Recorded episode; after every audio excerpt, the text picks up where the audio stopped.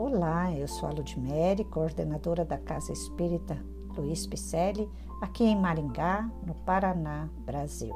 E eu estou fazendo a leitura de mensagens que foram ditadas por espíritos diversos aos nossos amigos médiuns de renome Francisco Cândido Xavier e que constam neste livro O Espírito da Verdade. Este livro que nós estamos fazendo a leitura, ele traz reflexões de o Evangelho segundo o Espiritismo para a nossa alegria e para nosso deleite e nosso aprendizado. Hoje o capítulo intitula-se Dinheiro e Amor. Quem disse, quem fez a reflexão é Mei Mei.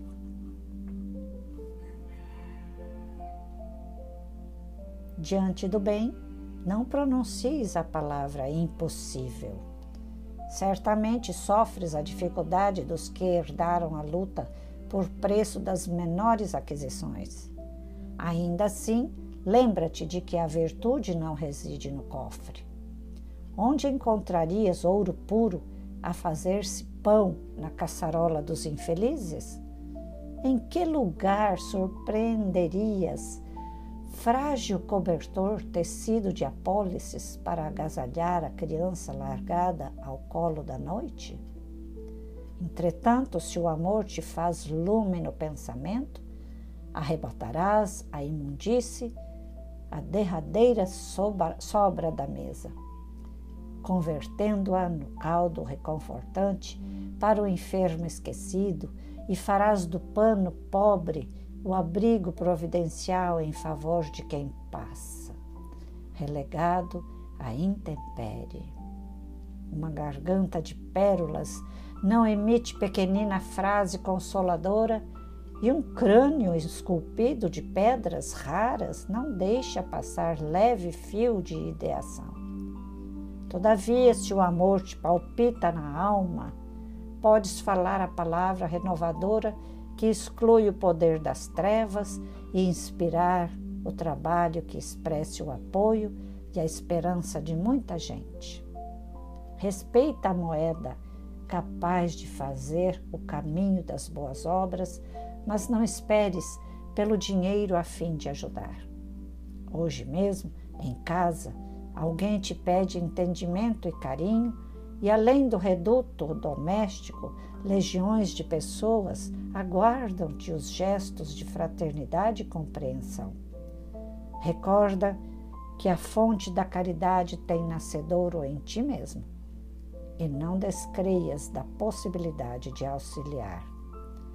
Para transmitir-nos semelhante verdade, Jesus, a sós, sem fiança terrestre, usou as margens de um lago simples, ofertou simpatia aos que lhes buscavam a convivência, confortou os enfermos da estrada, falou do reino de Deus a alguns pescadores de vida singela e transformou o mundo inteiro, revelando-nos assim que a caridade tem o tamanho do coração. Mei Mei. A escolha sempre será nossa, dinheiro e amor, mas os dois podem caminhar juntos, sabe? Uma vez a gente não dando muito valor ao dinheiro, logicamente, o amor imperará.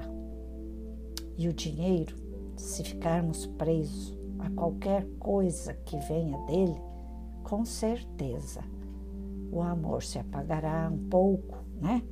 Mas dá para a gente reacendê-lo através da caridade, através da, da solicitude que a gente possa ser ao outro, né?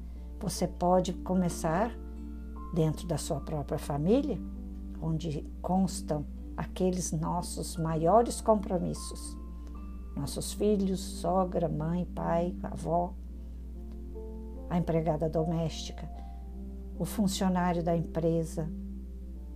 Vamos ajudá-los. Não é preciso doar dinheiro, e sim comece doando o seu tempo, a sua fala, o seu conhecimento. Um livro, uma palestra. Repasse uma palestra, repasse esse podcast. Aí sim, né? Vamos conseguir abrir o nosso coração. O dinheiro virá em forma de méritos, porque quando colocarmos as mãos na massa, literalmente para ajudar o próximo, nas campanhas da CELP, por exemplo, com certeza o meu financeiro triplicará, com certeza. Eu não precisarei correr tanto atrás para obter as nuances da vida financeira, porque eu não estarei presa àquele momento, eu estarei presa no amor, que é o que faz com que me mova para a frente em busca de ajudar o próximo. E assim eu te peço, repasse já este podcast. Mei Mei vai ficar muito feliz que você gostou desta palavra dela, desta reflexão, dessa, desse espírito de escola. Vamos lá? Acesse nosso site www.celpifempicele.com.br onde constam nossas atividades presenciais, endereços, telefones, como participar da casa, como ser um mantenedor das nossas obras sociais. Olha aí, obras sociais. Vamos juntos trabalhar? Vamos estudar também? Temos vários cursos. A Casa Espírita Luiz Picelli é uma grande escola de amor. Venha somar conosco, tá? Vamos lá, porque a evolução é individual e eu gostaria de pegar nas suas mãos para caminharmos juntos. Receba meu abraço e muita paz.